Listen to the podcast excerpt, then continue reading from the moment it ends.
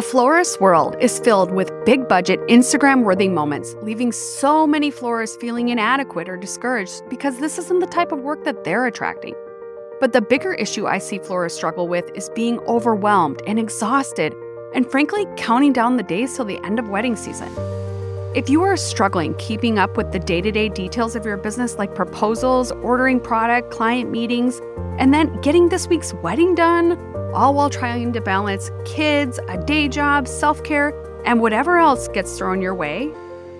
I'm Jenny Beck, and I am going to help you feel so much lighter in your business. I believe that today you can start to change your business and your life, and I'm here to help. I used to struggle with pricing. Everyone needed a deal because I felt like that was the path of growing my business.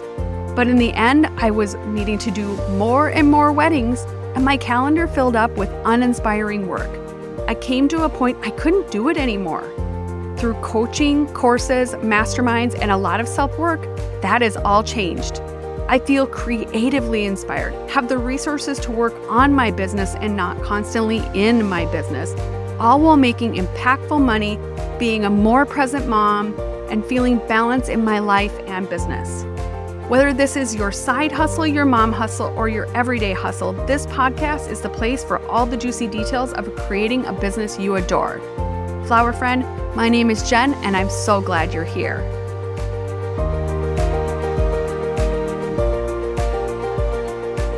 Hello, flower friends. This is Jen, and you're listening to the Floral Hustle Podcast. Today, we're going to talk about profit and specifically how to make profit not a bad word. I, for years and years, struggled in my business. I felt like I just literally had to give everyone this great deal and that m- my path of success was built on just doing tons of weddings and building this network of um, referrals and experience. And I genuinely love being a florist. I love helping people. Um, but I, I literally, I was giving away the farm. I, I felt like profit was a bad word. Like me telling them what the cost on something with profit built in was just, uh, had all these negative feelings wrapped around it. And that is just not the case. I, I really started making my whole business a hobby. And that's not the place that you want to run an actual business. If it is, you can always choose to make it.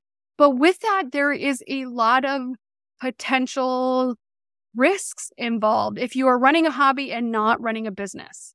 Uh, if the pl- prices of flowers change and you've underbid it, you're nine times out of 10 going to just bite the bullet and pay for those more expensive flowers. So having profit built into your business is critical.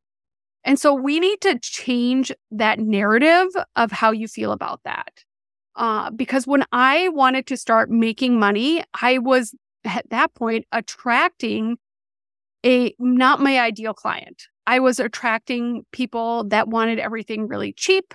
Uh, I was attracting a lot of barn weddings. I was attracting people that um, didn't value my my work, my design style, um, the lushness, the fullness of my work, my portfolio and what I could actually accomplish. And I just literally just kept repeating this cycle of couples that just didn't feel good because I had created from the get-go all of these customers and then they're they're referring obviously their their friends who have a similar mindset.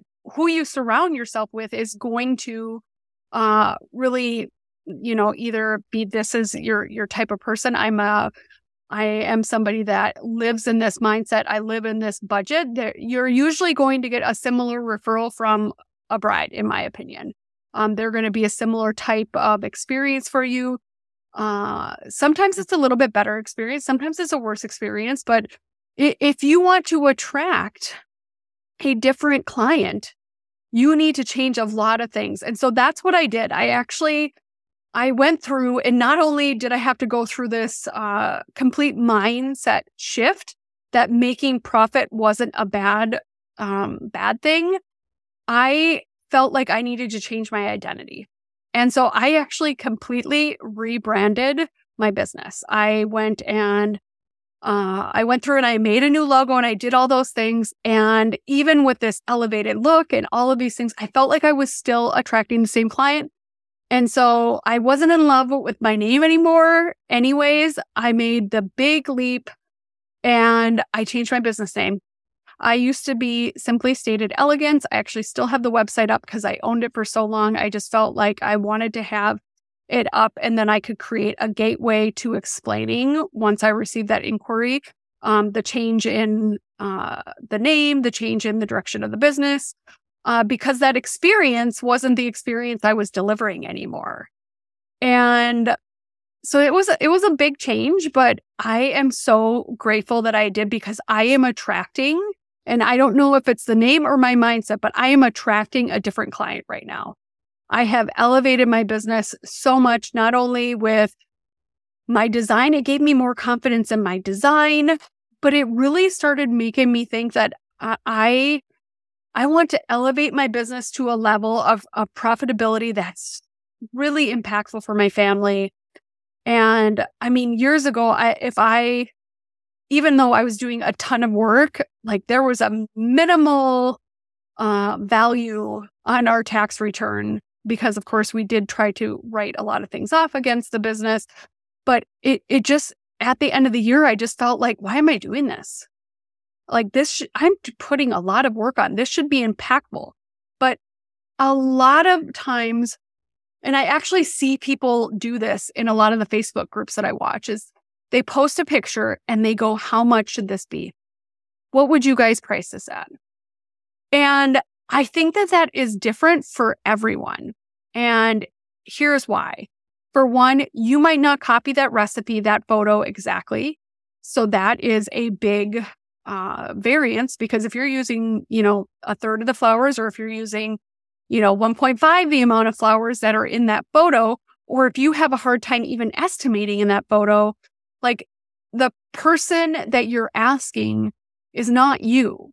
So if you listen to my um, three steps to easier installations, I do talk about a very similar, a simple formula for pricing installations that is fast, easy, and um, gives you wiggle room to, you know, make it airier over here, make it denser over here by using just a square footage formula, uh, which is just so easy in comparison to figuring out every single chunk of that installation and then pricing it out. But what a lot of people don't realize is that there's a lot of other variables that come into what this should cost. Not only is it the, uh, you know, the vase and the flowers that are in it, but your business kind of runs with a different co- cost structure than another business. You have a lot of other things to pay for. And I, I'll just go through some of my expenses just to to give a little um give a little introspection into because most people are looking at that one transaction. But that one transaction and then the next one are needing to cover your operating costs.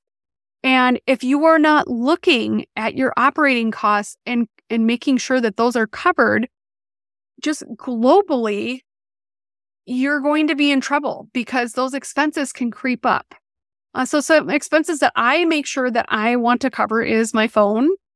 Uh, my vehicle, my van is covered by this business. And so I literally have my gas expenses and I'm not a tax person, so I'm not giving tax advice, but these are some things that are expenses to my business that uh, I might be making, you know, a profit here, a profit there, but I need to make sure globally the profit that I'm making in my business covers my expenses. And unless you're near tax time, which I just went through um, some tax, uh, you know, kind of a tax recap to make sure that uh, what things were looking like for the next year, um, for this year's taxes, um, how much should I pay myself, you know, all the different variables. So with that, I have also, we operate the studio out of the garage. It's actually the reason why I bought my home. I walked into the um, the garage. It was a two and a half by two and a half car garage that was heated, had a water source in it, and I I was just like, "Yep, yeah, this is my house. I need this house because I wanted to be close Uh, I was seven months pregnant when I bought uh, this house with my daughter, and I wanted to be able to have the floral business really close so that I could bring her out here. And I wanted to have a space that we could grow, uh, which I felt like the space we could. And so I actually pay, like, I rent this because we use the entire um, garage as the studio. So I rent that back to my personal self. And so I need to cover that expense. I also need to cover a portion of the electricity. Uh, I need to cover a portion of the water bill. I need to cover a portion of my phone bill. I need to cover a portion of the internet bill.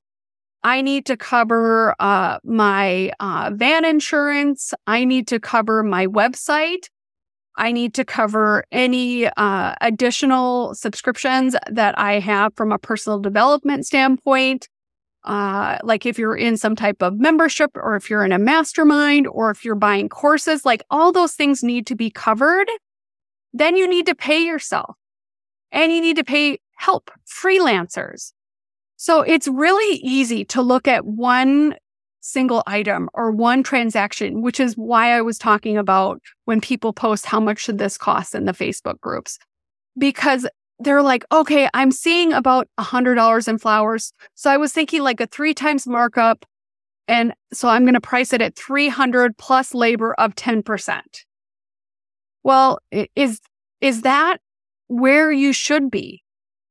If you can take this time before you booked a whole bunch of weddings and really think, okay, eh, what are my operating expenses? Because that is going to dig into your profit. So you need to understand that first. Then you need to understand, okay, how much do I need to make to make this successful? And then back into that equation. So on a quarterly basis, I need to pay myself this to make this work as a minimum. I want to potentially also have the business contribute and myself contribute to a 401k. So then we got to put that into the equation. And then you need to map out. And if you don't have a tax professional, a tax professional should be able to help you with this. I know mine does. The previous one I had did.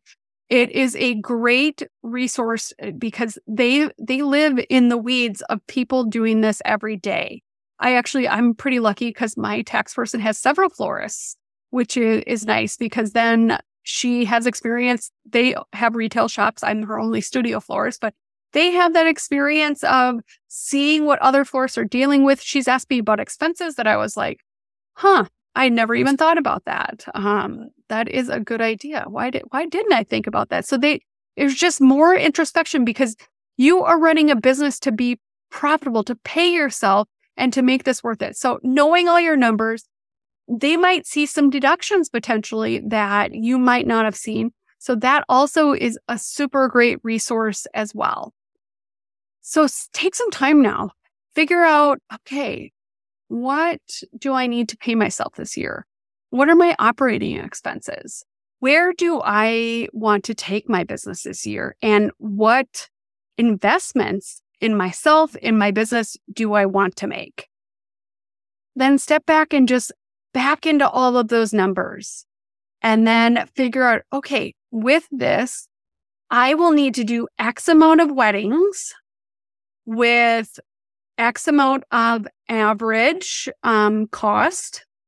Let's say I need an average of a $5,000 wedding and I need to do 25 of them, or I need an average of a 10,000 wedding and I want to do 10 of them whatever it is, look at what your average is right now and, and use that guidance to help make that decision. And then try to meet with a professional and get some advice on like what your profit margin looks like, what your operating expenses are, because they're going to make suggestions for you.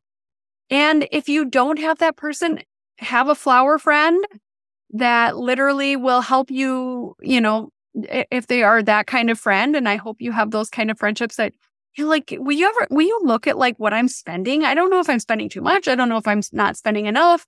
Like this is what my average wedding is. This is what um, i'm spending in labor. Like what do you think and if you don't have that person i can be that person for you i do one-on-one sessions we can do um, just a single one on one session that you can send me all that information ahead of time and I will look at your books. I will look at everything to see like, are you wasting money? Are you in a good place? Are you at a point where you maybe could take on a little bit more risk and that would help you grow your business? Uh, and then if that isn't something you're interested in, I also do monthly coaching. And so we could actually on a monthly ongoing basis, like set some objectives, set some goals, and really build a plan to make those goals happen. You know, if you're building an action plan of all these things you want, you might need somebody to help support you. I know I personally, in my floral business, I invested over $20,000 in personal development this past year. And that might seem absolutely crazy because um, five years ago, me, that was absolutely crazy. Who would do that? I am so much more of a florist, of a human being, of like my mind thinks differently because of who I've surrounded myself with. So if you are looking to really grow, you might need to grow your circle. You might need to get a coach. You might need to just to bring yourself to another level, you just might need additional tools and there's expenses with that. But those are tax deductions. Uh, talk to your tax professional because I there's a line on my taxes that I basically deduct education. And that could be coaches. That was coaches for me. I've hired several coaches. Um, I actually flew to Arizona and did a one day intensive with someone that I absolutely adore, that I wanted to be in her energy. I wanted to be, um, you know, around someone who thinks like that, that thinks bigger. And I have um, some courses that I bought uh, this past year. I think I bought a Flourish Society like Bloom bundle and things like that. I mean, I love learning. And so I know that that's an investment and that's an investment that I look at at the beginning of the year to uh, really e- equalize uh, and really stay in that area of profitability that I need my business to be in for it to to make sense on so many different levels. So profit is not a bad word and I hope that's led a little bit of insight into maybe changing the way you think about it and I hope it did.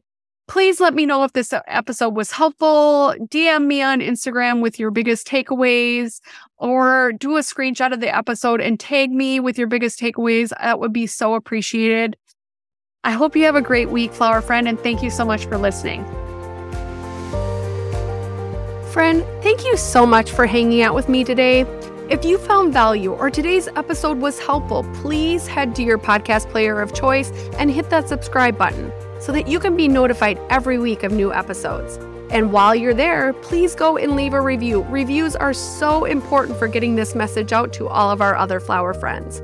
Also, if you are wanting additional support, head on over to Facebook and join the Floral Hustle Facebook group, which is a place for like minded floralpreneurs wanting a more aligned and more profitable floral business. Flower friend, have a fun filled flower week.